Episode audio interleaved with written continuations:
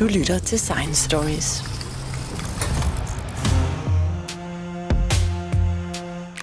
Hvordan lyder det, når jeg med min naturvidenskabelige baggrund forsøger at tale med en forsker fra humaniora? Og det er ikke bare en hvilken som helst forsker. Det er professor Frederik Stjernfeldt fra Aalborg Universitet, som lige har fået Carlsbergfondets forskningspris 2022. Lad mig starte med at spørge ham.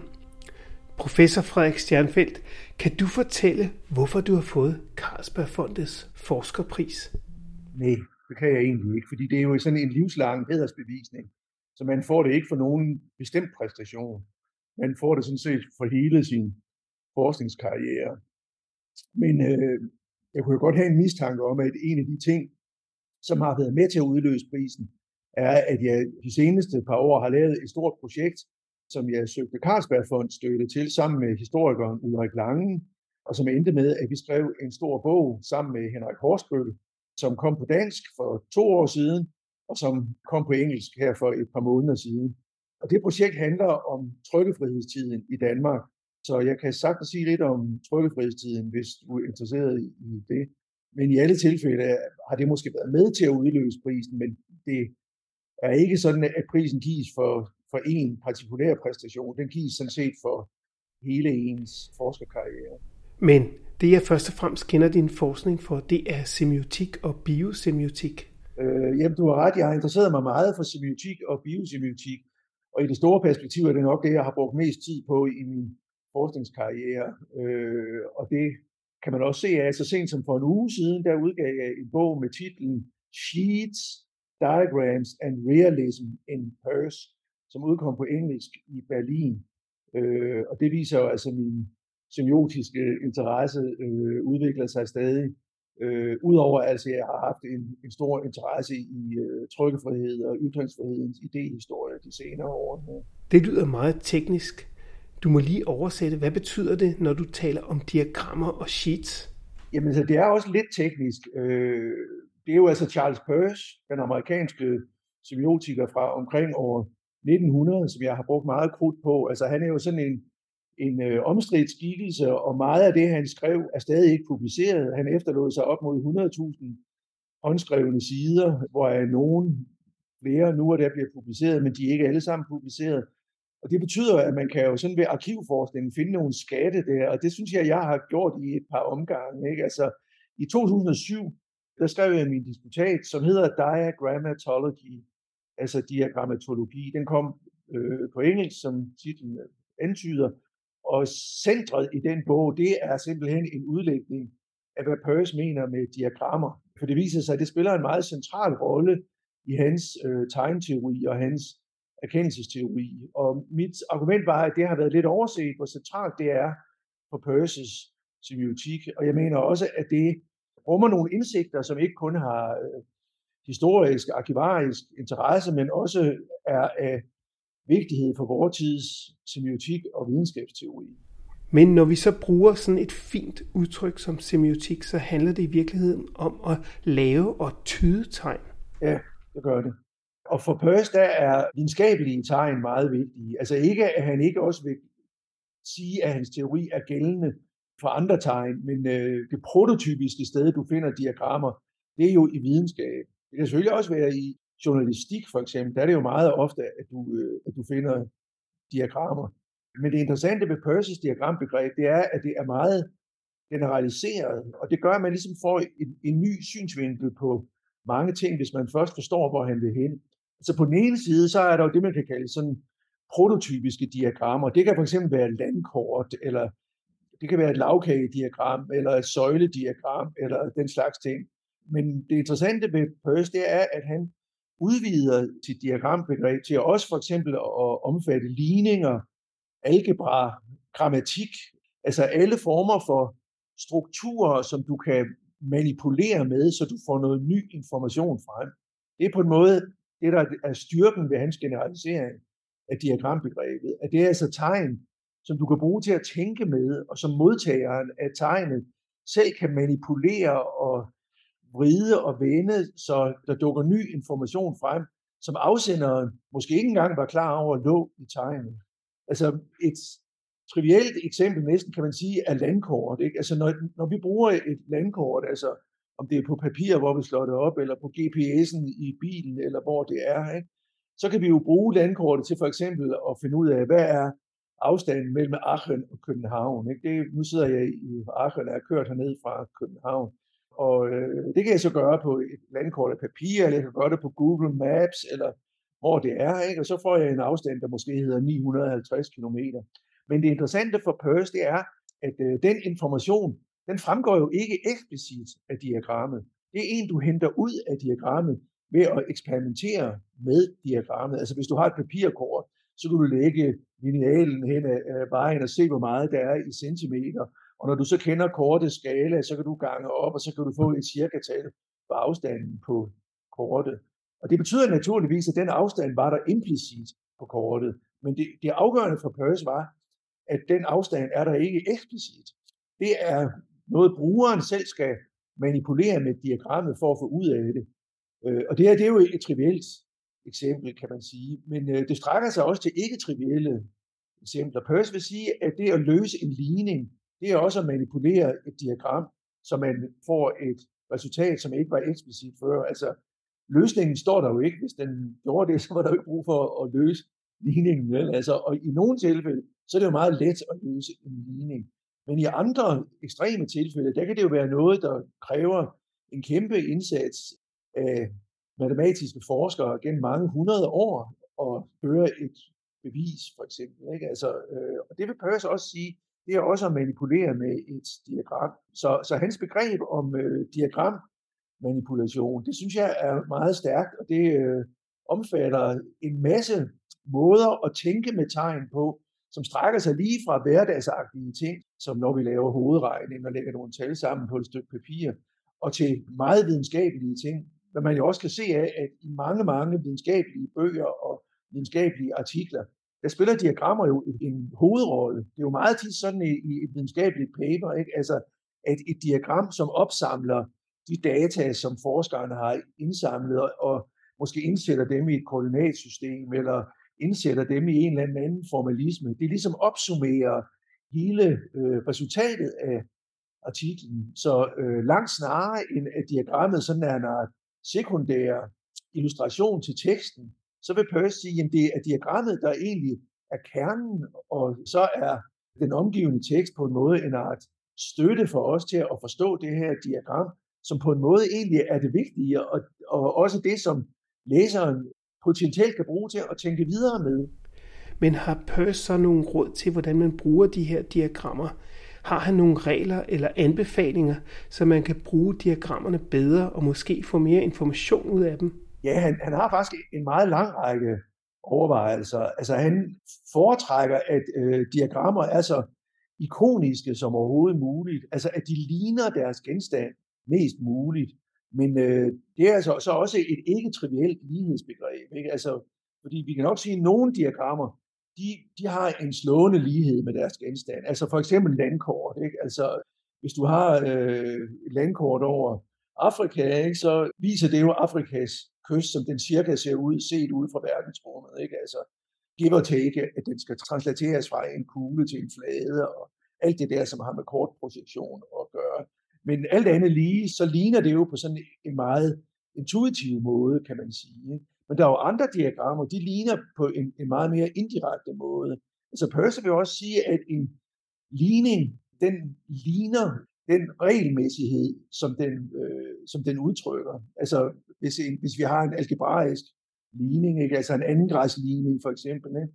så udtrykker den jo en sammenhæng i tallægemet, øh, som den dermed ligner. Så du kan se, det er også ligesom et generaliseret lighedsbegreb. Altså nogle ligheder, de er så intuitive, at vi umiddelbart ser dem med øjnene. Altså vi er jo meget visuelle væsener, og vi er gearet mod at genkende ting, også når de er indirekte gengivet. Ikke? Men altså Peirce vil sige, at øh, det lighedsbegreb, han har brug for, når han taler om ikoner, som jo altså er tegn, der ligner deres genstand, det er også generaliseret på den måde, som jeg lige angav, hvor du både kan sige, at et, et kort ligner landskabet, men en ligning også ligner de sammenhænge, som den afbilder. Og der er, er Perses råd, at det er altså øh, gavnligt, at diagrammet ligner så meget, som man nu har brug for at afbilde. Ikke? Altså, det skal man ligesom være, være vidne om. Ikke? Altså, fordi på den anden side er det jo klart, at alle ikoniske tegn, de ligner kun deres genstand på nogle punkter. Ikke? Altså, øh, kortet er et meget godt eksempel, fordi kortet er jo fladt, men jordoverfladen er jo en, en, øh, en, en kugle.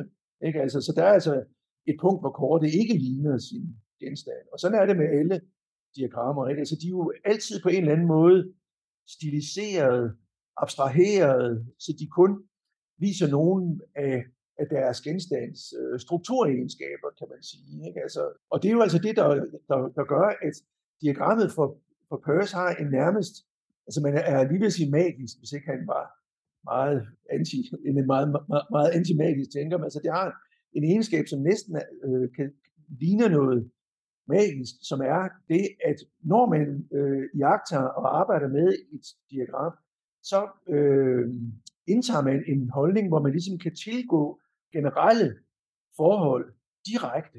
Og det er jo en, en meget interessant ting, fordi meget tit så har, så har øh, erkendelsesteoretikere jo vil sige, jamen, vi kan ikke, vi kan ikke, vi har ingen direkte adgang til generelle forhold vi, vores perception er, er partikulær. Vi ser den her stol, øh, vi ser det her bord, vi ser det her rum. Ikke? Altså, øh, vi ser ikke den evige platoniske stol, eller, altså, øh, vi, vi ser en meget konkret genstand.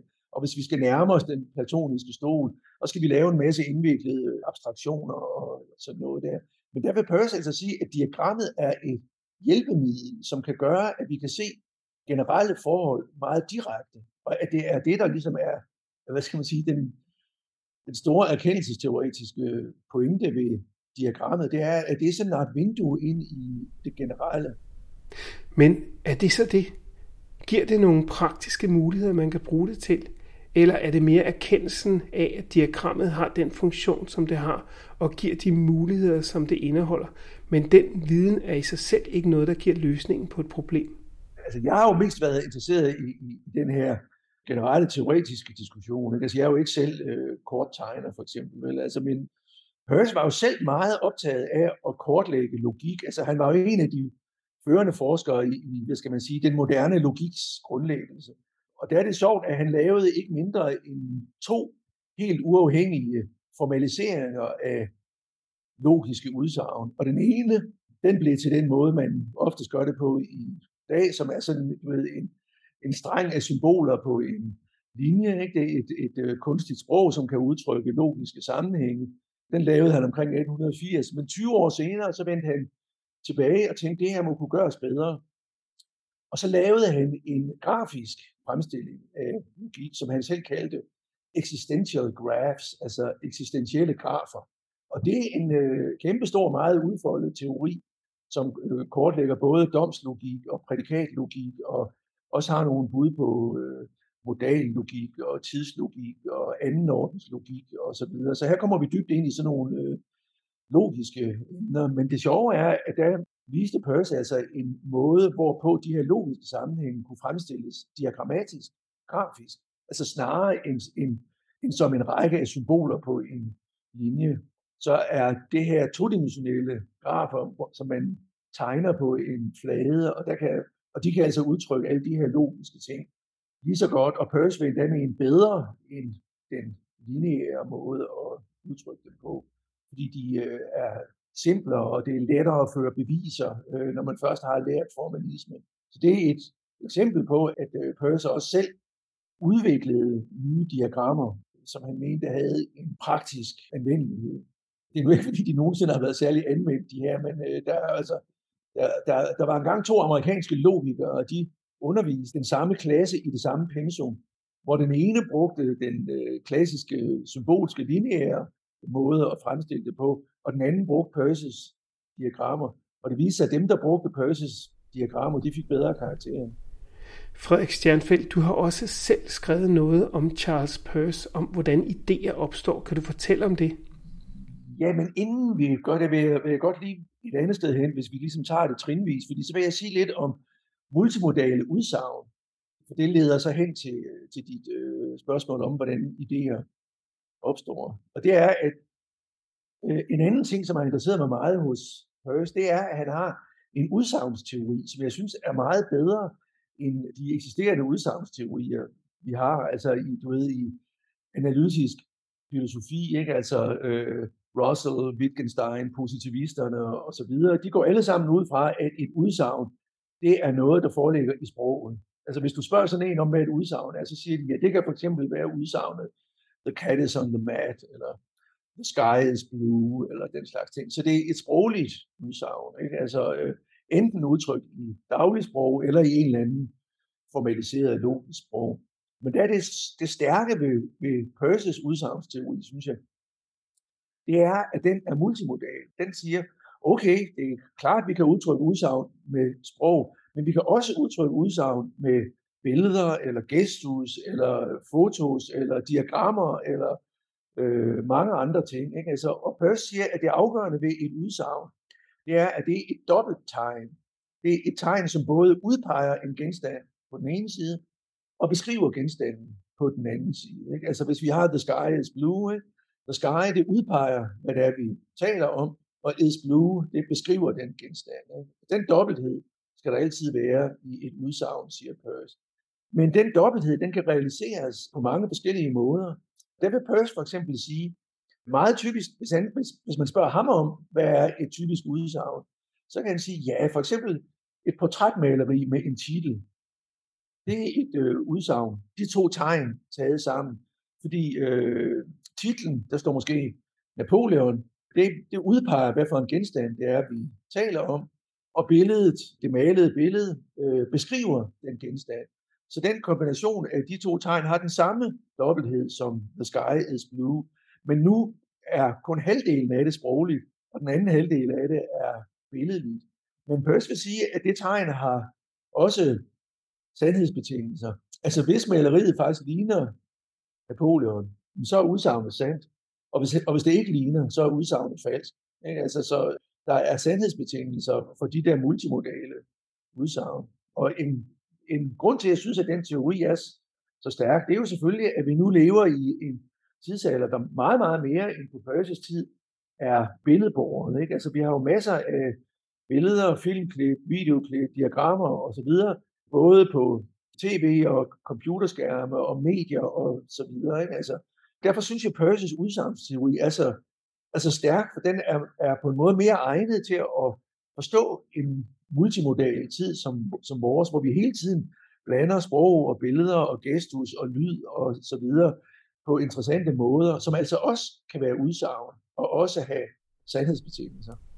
Jeg vil godt tilbage til, hvordan idéer opstår. Det er noget, vi alle bruger, og det er trods alt også ret vigtigt, at man får nye idéer eller måder at gøre tingene på. Ja, men øh, det er Peirce faktisk også meget interesseret i. Altså, han lancerede jo et nyt begreb, som han kaldte abduktion. Og for at forstå det, skal man øh, sætte det i forhold til to andre begreber. Altså Peirce tænker jo altid i, i øh, tredobbelte begreber. Ikke? Og her er de to andre. Det er deduktion og induktion. Og de er jo på en måde meget klassiske. Altså deduktion går jo helt tilbage til Aristoteles, ikke? Altså, og induktion kommer ikke længe efter. Ikke? Altså deduktion er jo, er jo det forhold, at du i nogle tilfælde kan, kan drage nødvendige slutninger. Ikke? Altså øh, alle mennesker er dødelige, Sokrates er et menneske, ergo er Sokrates dødelig. Det er en deduktion. Ikke? Den er 100% sand, og det er den, fordi den handler ligesom om en idealiseret verden. Ikke? Altså, men lige så snart, at vi har udsagn, der handler om denne verden, som ikke er øh, fuldt ud idealiseret udsagn, så er vi over i induktioner. Ikke? Altså, at, øh, der er som regel øh, trafikpropper i København fredag eftermiddag. Ikke? Altså, øh, det ved vi, fordi nu bor vi i København, og vi har tit været ude i trafikken der, og, og vi ser, at det gælder altså, øh, det gælder altså som en tommelfingerregel. Men øh, det betyder ikke, at vi, at vi sådan 100% logisk kan slutte, at der altid er trafikpropper om fredagen. Altså, Langfredag er der jo for eksempel ikke. Eller, så, så det er et eksempel på en induktion, at vi har set noget et stort antal gange, og så laver vi en generel tommelfingerregel. De konklusioner, de er sandsynlige, vil jeg sige. De er ikke nødvendige. Men i modsætning til de der to klassiske måder at slutte på, så har Peirce altså den her tredje, som man kalder abduktion, som man også kan oversætte til et kvalificeret gæt, og som på en måde er den mindst sikre slutning. Altså den første var nødvendig, den anden var sandsynlig. abduktion den er kun mulig. Men på den anden side er den super vigtig, vil jeg sige, fordi det er kun i abduktionen, at der kan komme nyt stof ind i tænkningen.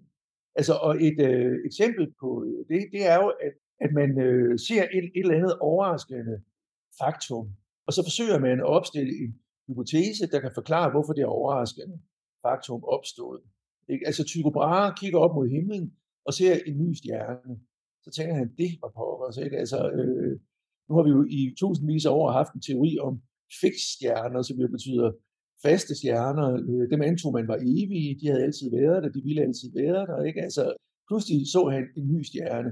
Hvad skulle han så gøre? Så må han lave en hypotese. Så, så bliver han så til at udvikle sin øh, teori om, hvorfor der pludselig kunne komme en ny stjerne. Og det er en abduktion. Ikke? Altså, og først vil sige, at øh, abduktioner, det er altså det er ligesom der, der kommer nyt stof ind i tænkningen. Det får mig til at tænke på noget andet, som du har skrevet.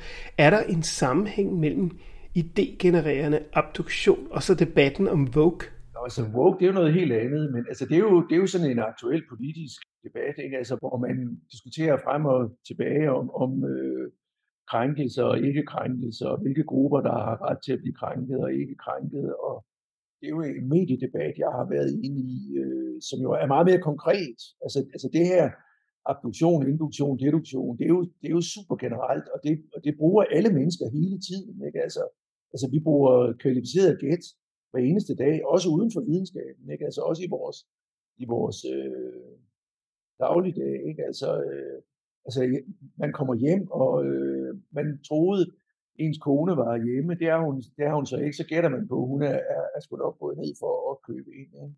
Det er en abduktion. Mm. Altså, det kunne også være noget andet. Det kunne også være, at hun var gået ned og drikke kaffe med en ven, eller du ved ikke, altså, vi bruger abduktioner hele tiden, men altså det afgørende i videnskaben ved Perseus at sige, det er, at abduktionen, den skal så bagefter testes. Ikke? Den skal testes ved hjælp af deduktion og induktion. Så de der tre, øh, det, det er altså ikke øh, fjender, der, der står imod hinanden. Det er tre øh, samarbejdende måder, og først vil jeg sige, at der er en typisk måde, de arbejder sammen på. Ikke? Så først laver man et kvalificeret gæt, som er der, hvor der kan komme noget nyt stof ind i tænkningen. Og der opstiller man så en hypotese, og den øh, udvikler man så. Så kan man drage nogle deduktive konklusioner af sin hypotese. Det er ligesom at eksperimentere med et diagram, ikke? så drager man nogle konklusioner, og så kan man bagefter gå ud og teste, om de konklusioner passer i virkeligheden. Det er så induktion. Ikke? Altså, og hvis de så passer, så er der, er der jo forhøjet grund til at tro, at ens abduktive hypotese var sand. Men hvis de så ikke passer, ja, så var, var øh, hypotesen jo nok fejlagtig, og så må man, man gå tilbage og lave en ny abduktion, og, eller revidere den, man allerede lavede. Ikke? Altså, så øh, for Peirce, der er det der abduktion, deduktion, induktion, det bliver, bliver sådan en art hermeneutisk cirkel, kan man nærmest sige, ikke? Altså, hvor man så hele tiden bliver klogere, eller forhåbentlig bliver klogere ved at bevæge sig rundt i den cirkel der. Men det er det afgørende, så at det eneste sted for Perth, der ligesom kan komme nyt stof ind, det er i abduktionen. Det vil sige, at du ikke har nogen bestemt retning, din forskning går i. Du har store frihedsgrader for, hvad du forsker i. Hvordan vælger du så emner, du arbejder med?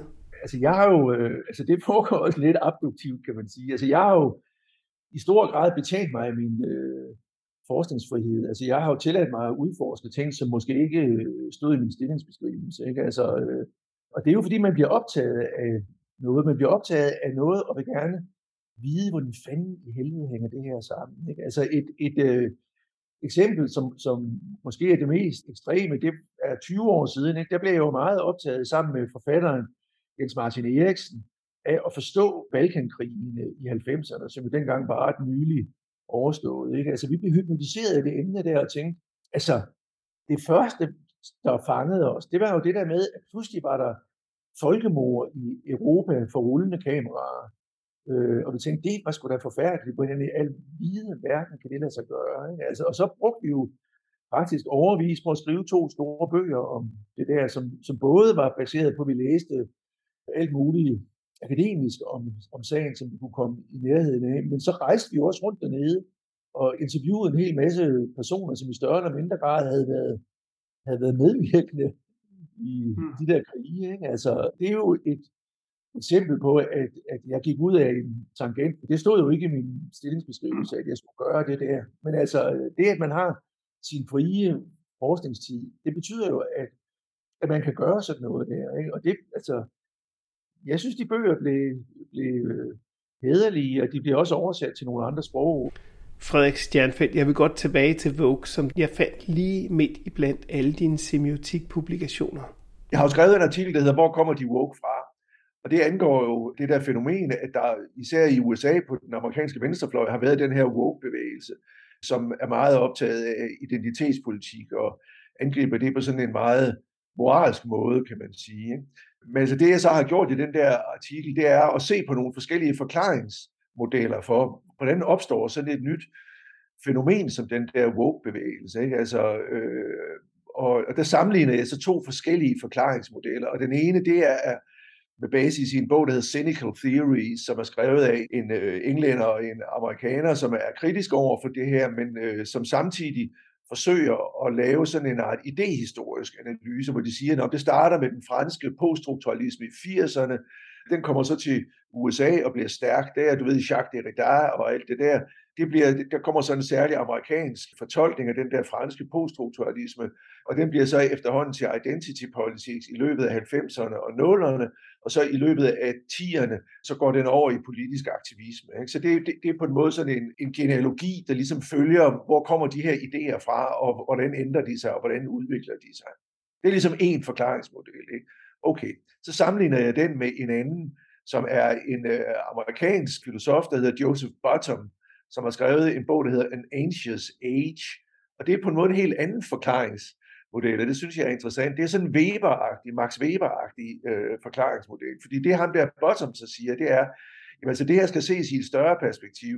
Det er ikke nok at gå tilbage til poststrukturalismen i, i øh, 60'ernes Paris, vel? Altså vi skal længere bagud, og vi skal se det i religionshistorisk perspektiv, fordi han siger så, at i løbet af de sidste to generationer, der er opbakningen om det, man i USA kalder mainline protestantism, altså de store protestantiske grupperinger, du ved, congregationalism og episcopalianism osv., den er styrtdykket. Og hans øh, hurtige, eller bud på en forklaring, det er så, at de her woke, de har i virkeligheden arvet den her moralisme øh, fra protestantismen. Altså, altså de er på en måde aftager til en stor protestantisk øh, tradition i USA, som går tilbage til starten af 1900-tallet, hvor der var noget, der hed social gospel. Og det var sådan en idé om, at øh, hvis man skulle være en øh, god, troende kristen protestant, så skulle man ikke bare selv komme i, øh, i kirken og opføre sig ordentligt og alt det der, men man skulle også gå ind for en række bestemte sociale sager. Altså det var, det var ligesom en måde, hvad skal man sige, at politisere amerikansk protestantisme på, som var meget stærk i øh, protestantiske kredse i USA omkring 1900-1920-agtigt noget. Og ham her Bottom, han siger sig, ham, altså, det er der roden til woke ligger. Også selvom de, der er woke, de ikke selv ved det. Ikke? Altså, øh, og det er jo lidt sjovt, fordi det er jo to forskellige måder at forklare det her på. Fordi den første, den idehistoriske, den går jo ud fra, at, at vi ligesom kan tage folk på ordet. Ikke? Altså selvom de der to, der skrev den der bog, Cynical Theories, de er kritiske så tror jeg, at de woke, de vil kunne genkende øh, den historie, ikke? altså med det, der er i Paris og over til øh, amerikansk poststrukturalisme og så videre og så videre. Det er faktisk de tekster, som har været vigtige i den der udvikling. Men den anden, ham der Joseph Bottom, han laver jo en forklaring, som baserer sig på, at øh, de her folk faktisk ikke ved, hvor de selv kommer fra. Fordi hvis du, hvis du spørger de her woke, de kender jo ikke social gospel, og de synes ikke, de er protestanter. Men altså, han, han, han siger, det er ligesom, det, det, du kan godt se, det er sådan en Max Weber-agtig forklaring, ikke? Altså, hvor, hvor, hvor han så siger, jamen det her øh, er ikke kun en snæver idehistorisk ting, det er en stor kulturhistorisk, religionshistorisk ting, og vi kan ikke altid regne med, at folk selv ved, hvor deres idéer kommer fra. Ikke? Altså, øh, så det jeg gør i den der artikel, det er altså, at jeg sammenligner de her to og diskuterer frem og tilbage. Jeg siger, at de kan på en måde begge to have noget for sig. Men, men altså, ja, det er en øh, diskussion af forskellige måder at forklare sådan et fænomen på. Meget spændende, men også lidt uhyggeligt at tænke sig til, at folk går rundt og har stærke meninger, uden at vide baggrunden for, at de tænker, som de gør. Og det henviser selvfølgelig til, øh, du ved, øh, Webers øh, berømte bog om kapitalismens rødder i kalvinismen. Ikke? Altså, Altså hvor Weber jo øh, foreslog, at øh, den tidlige kapitalisme, den er opstået i øh, kalvinistiske kredse i, i øh, Holland og England og så videre, hvor folk de investerede og arbejdede hårdt og så videre, øh, for at bevise, at de var nogen af de udvalgte, der skulle i Guds rige. Ikke? Altså det var, det var, jo, det var jo, det var ligesom Webers forklaring der, ikke? Altså, og dermed mener han jo heller ikke, at de nuværende kapitalister er kalvinister, vel? Altså, altså og de, de aner jo ikke det her, vel? Men altså, altså, det er jo et eksempel på sådan en forklaring, hvor øh, øh, folks øh, synspunkter og handlinger er informeret af nogle baggrunde, som de ikke selv er klar over. Så det er jo på en måde den, den, det dilemma i forklaringsmodeller, jeg diskuterer i den der artikel der. Ikke? Altså, øh, men altså, jeg er sådan set åben for, at, øh, at begge forklaringer kan have noget for sig. Altså, at den ene sådan umiddelbare, altså vi læser de her tekster, som fortolker de her tekster, som fortolker de her tekster, som kommer derfra, og, og det ved vi godt selv, ikke? Altså, det er ligesom den umiddelbare forklaringsmodel, ikke? men øh, den kan jo så være indlejret i den der større, mere ambitiøse kulturhistoriske med nogle lange linjer, som, som dem, der agerer, måske ikke selv ved.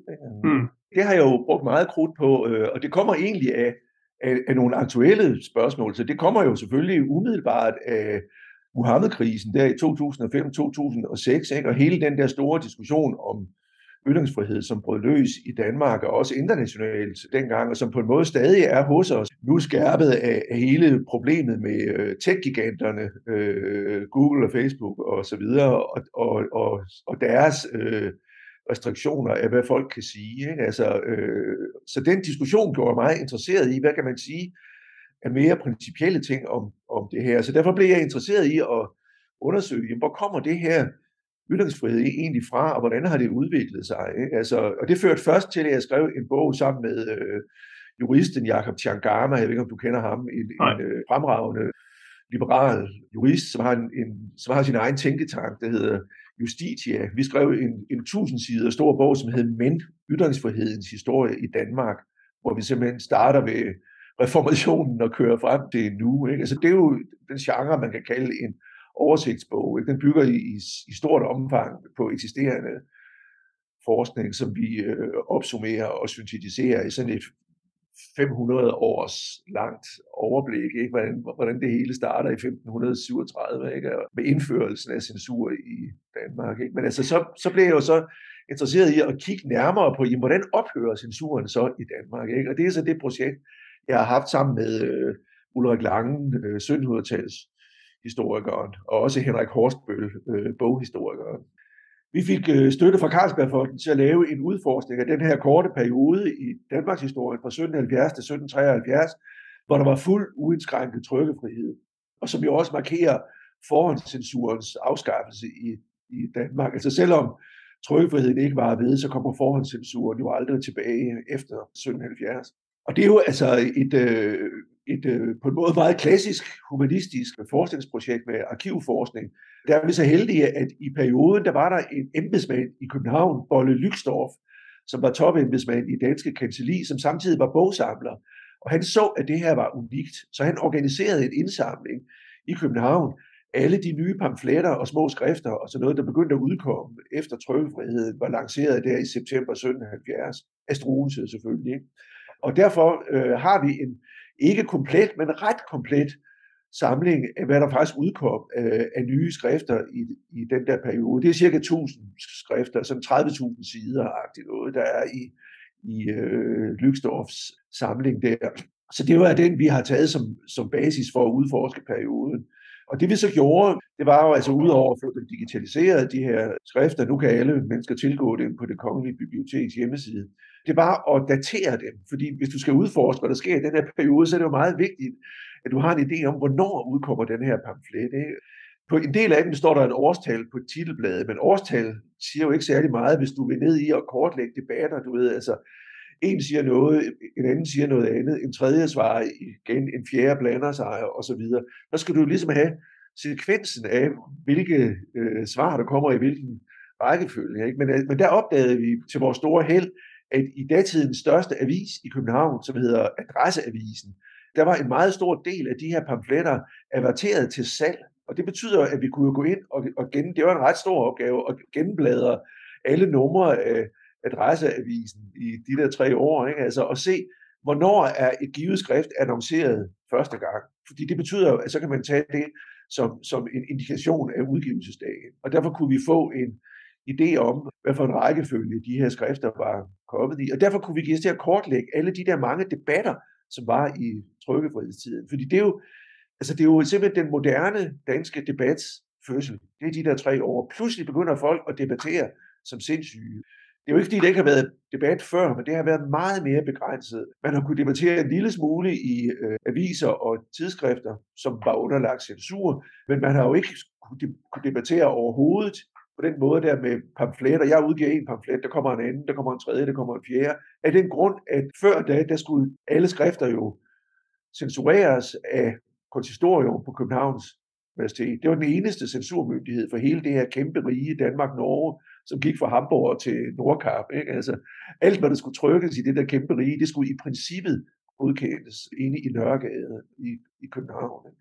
Og det betød jo, at der var ikke mulighed for at lave den der hurtige udveksling med svar og gensvar og så videre, fordi øh, det var alt for omstændeligt. Så skulle man jo vente på, at en skrift var godkendt til publikation og så videre. Men det var altså pludselig muligt, ikke? Altså, og derfor får vi en, en, en faktisk frådende debat i de der tre år, og den bruger vi meget krudt på at kortlægge og se, hvad folk faktisk diskuterer der. Ikke? Altså, og det er super sjovt, altså, fordi de der pamfletter, for første øjekast ser de meget ens ud. De er ikke særlig store. Det er sådan nogle små nogen her tryk på dårligt papir.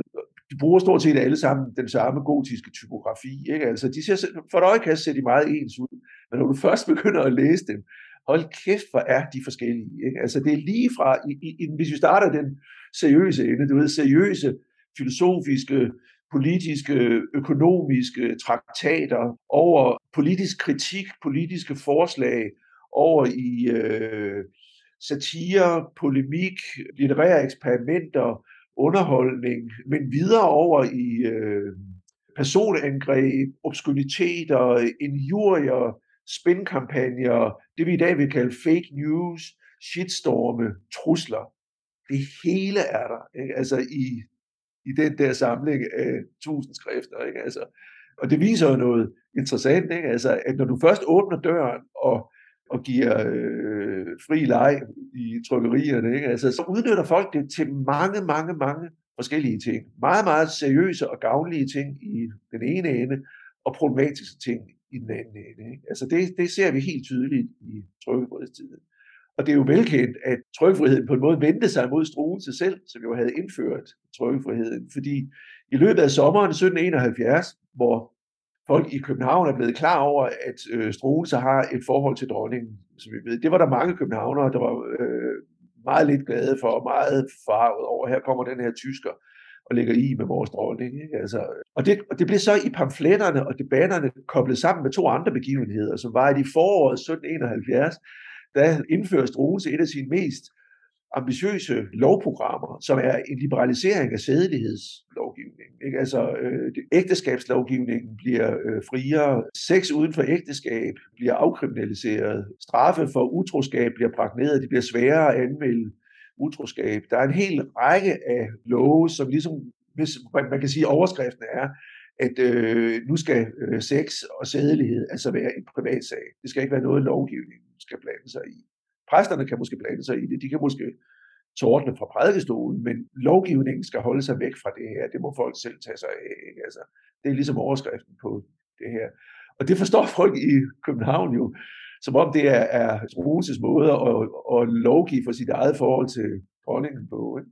Og det bliver så koblet med en tredje ting, som er, at Struense-regeringen finder på der i juni 1771 at åbne det meste af kongens have for Københavns publikum. Altså man skal jo forestille, at København var jo en lille, kompakt by. Det var ikke nemt at, at komme ud af, af byen. Ikke? Altså, øh, det var ligesom en, det var den eneste park, der var, ikke? og nu, fik, nu, nu, nu, nu strømmede folk ind i den her park til fyrværkeri og boder og udskænkning og hasardspil og sex i buskene. Ikke? Altså, og nogen tog måske penge for det. Ikke? Altså, øh, og det koblede københavnerne også til det her. Så de der tre ting, Struenses forhold til dronningen, øh, liberaliseringen af lovgivningen omkring sex, plus øh, gang i den i kongens have. Det blev der skrevet mange pamfletter om i løbet af sommeren 1771, så de kunne jo frit udkomme. og, de og, og, det, og, borger hen over sommeren, og kan så til at angribe struen sig selv, kan så til at angribe dronningen, som blev kaldt en, en, øh, en øh, liderlig engelsk tæve, og jeg ved ikke hvad, ikke? Altså, og angribe kongen selv for hans udsvævende liv. Ikke? Altså, så øh, det er et meget godt eksempel på, at når du så får trykkefrihed, jamen så kan det altså også gå ud over dem, som går ind for trykkefrihed. Det lyder i hvert fald som om, at det kun kunne gå galt. Men det er også med, altså Struense prøvede at sætte en prop i der i oktober 71, så laver han en indskrænkning af trykkefriheden, øh, især angående injurier. Men der er løbet ligesom kørt, og stemningen i København er vendt, og der er, altså en af pamfletterne havde direkte kaldt på, at, at der skulle laves en, en konspiration imod ham. Og det mm. skete jo også. Ikke? Altså den, det hensvæver lidt i det dunkle, hvordan den konspiration blev til. Altså det var jo øh, teologen Ove Guldberg, som, som øh, endte med at, at blive den stærke mand efter, efter kuppet. Men der var jo også nogle generaler og og adelsmænd og så videre med i den der gruppering. Og de fik jo så væltet Struense der den 17. januar 1772. Ikke? Og det gav sig så anledning til nye interessante ting, fordi det nye styre, de brugte så trykkefriheden til at lave en øh, faktisk Danmarks historiens første spændkampagne. Fordi de beordrede alle præsterne til at holde prædikener, hvor de takkede Gud for kuppet mod Struense. Og derfor fik de ligesom knæsat sådan en fortolkning af det der kub med, det var altså ikke bare et, et par adelsmænd og et par generaler og en teolog, der havde mødtes i en, en lejlighed og aftalt tingene. Nej, nej, det var Gud selv, der havde øh, grebet ind og ageret, fordi han så, at Struense var den her katastrofe for landet. Ikke? Altså, så det er jo en eksemplarisk spændkampagne, og de, og de mest kendte af de der præster, altså datidens modepræster, deres pamfletter blev så bagefter udgivet øh, og solgt på, på øh, det der nye, det, det nye printmarked. Så det er jo, det er jo en eksemplarisk spændkampagne, kan man sige. Og, og samtidig der i foråret 72, du ved, så vælter det frem med pamfletter om, og især mod Struens. Ikke? Der kommer sådan en helt øh, Struens-litteratur der, fordi folk er, er jo, er jo øh, hypnotiseret af den mand, og alle vil vide, hvad er han for en. Ikke? Altså, og der var ligesom Fritz Lau, han sad jo spærret inde, ikke? så folk kunne jo bare digte hans synspunkter, som, som de ville, og det gjorde de. Og så følger vi selvfølgelig også, hvordan trykkefriheden bliver afviklet, fordi øh, det nye styre, der er kubregeringen, som Guldberg senere ligesom bliver leder af, ikke? den er jo ikke glad for trykkefrihed. Men samtidig ved de, at det er nok ikke klogt at genindføre forhåndscensuren, fordi folk er alligevel glade for det her. Så de får den sådan gradvist kvalt af andre veje, altså ved at give nogle udvalgte skribenter straffe. Det, det skræmmer jo de andre skribenter. Ikke? Altså, så øh, i løbet af to år, der får de sådan gradvis kvaltrykket. Der kommer ikke ret mange pamfletter mere, og så til sidst hen i 1773, der indfører de så eftercensur ved politimesteren. Så hvis politimesteren ser, at der udkommer noget, som han ikke synes skal udkomme, så kan han øh, konfiskere det og uddele en bøde. Så, så vi går altså fra forhåndscensur øh, ved teologerne på universitetet til eftercensur ved politimesteren. Det bliver ligesom resultatet. Men altså det interessante er, at den der trykkefrihedstid, den bliver jo aldrig rigtig glemt.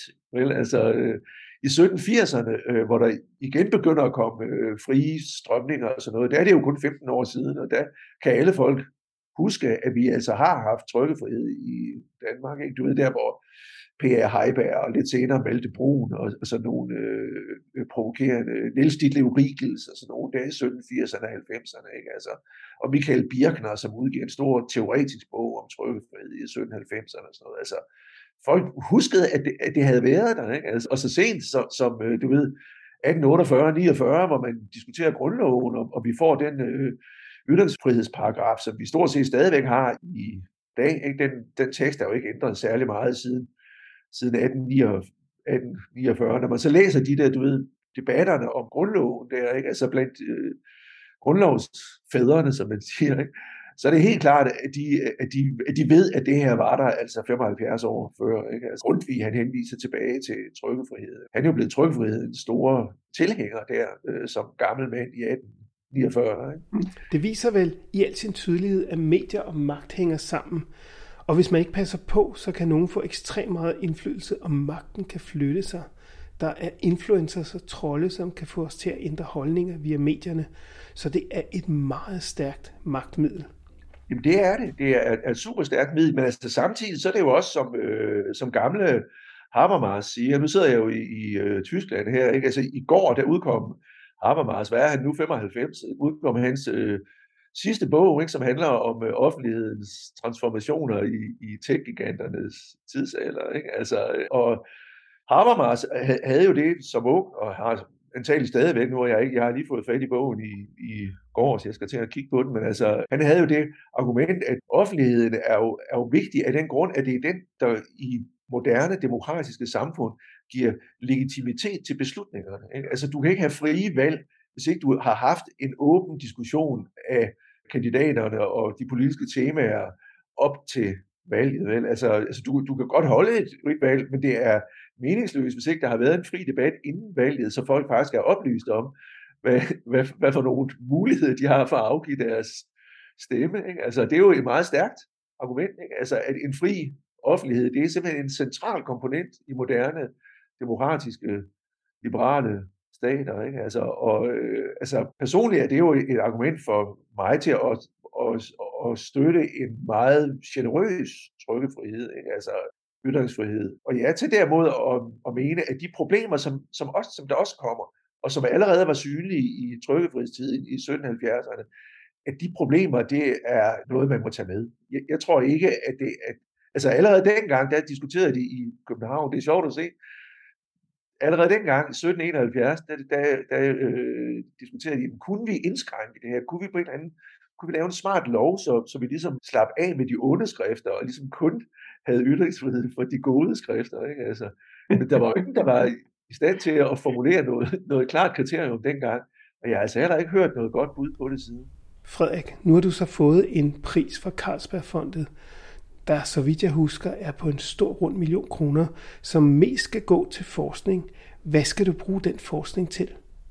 Jamen, det overvejer jeg jo stadigvæk, men altså, jeg tror da, at det vil, det vil være videreførelse af nogle af de ting her, som jeg allerede er interesseret i. Altså, jeg er jo stadig meget interesseret i oplysningens idehistorie, ikke? som ytringsfrihedens udvikling jo er en, en delmængde af. Ikke? Altså, så øh, det kunne meget vel blive sådan noget der. Ikke? Altså, øh, det kunne også være, altså nu er jeg jo i øh, Aachen her i Tyskland som gæsteprofessor, ikke? Altså, og her har jeg et projekt, som også er lidt forbundet til det om øh, filosofisk antropologi, som jo altså ikke, ikke har noget med antropologi, den du ved, hvor man tager ud og undersøger forskellige øh, stammer eller befolkningsgrupper eller den slags ting, men altså antropologi, den der generelle betydning, hvor man spørger, hvad er der mensch? Hvad er mennesket for noget? Ikke? Som Kant sagde i oplysningstiden. Ikke? Altså, og øh, det kunne jeg også godt forestille mig, at, at det ville være noget i den retning. Så det, det, det, er, det er i hvert fald, og de er jo lidt forbundne, fordi det der spørgsmål om, hvad mennesket er, det er jo et af de store spørgsmål, som netop kommer frem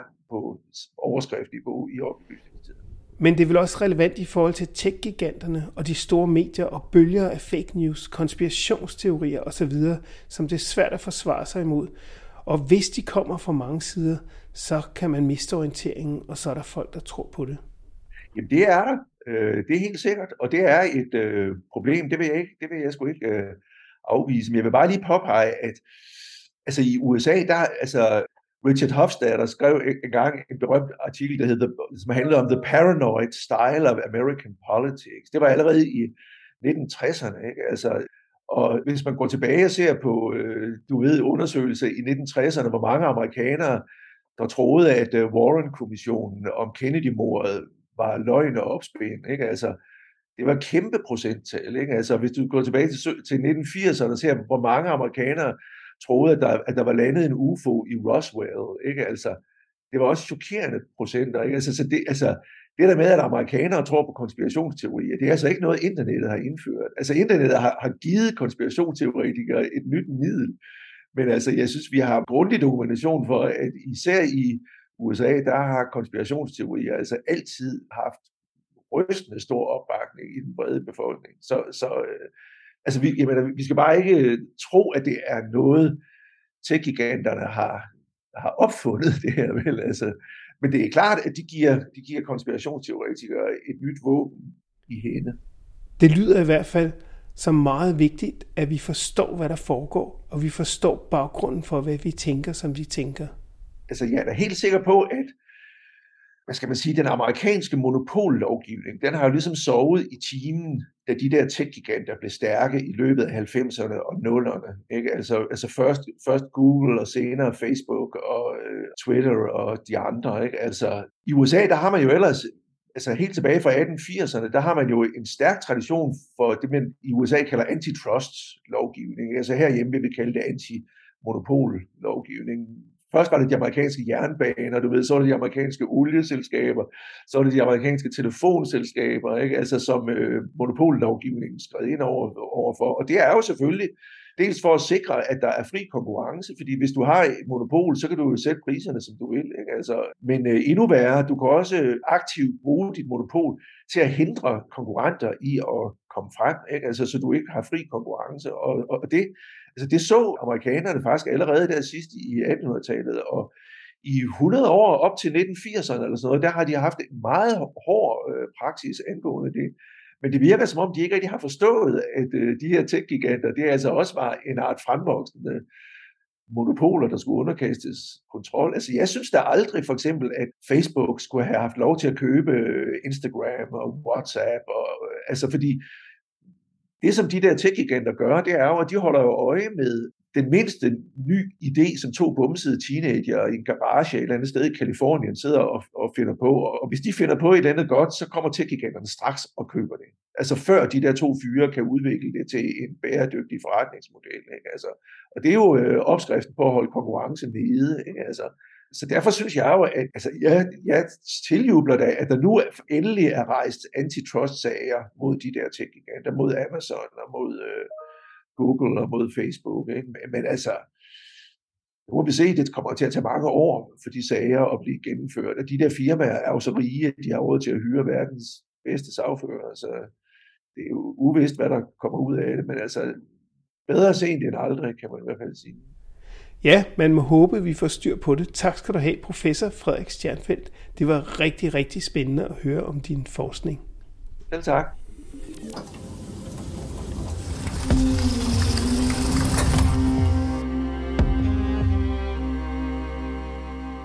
Hvis du holder af historier om videnskab, kan du finde Science Stories hjemmeside på www.sciencestories.dk. Vi er på sociale medier som Facebook, Instagram, LinkedIn og Twitter. Du kan finde vores podcast på de fleste podcastudbydere som SoundCloud, Podimo, Spotify, og hvis du bruger Apple Podcast, må du meget gerne give os en rating og en kommentar, så andre også kan finde os. Jeg hedder Jens Deget, og dette var Science Stories.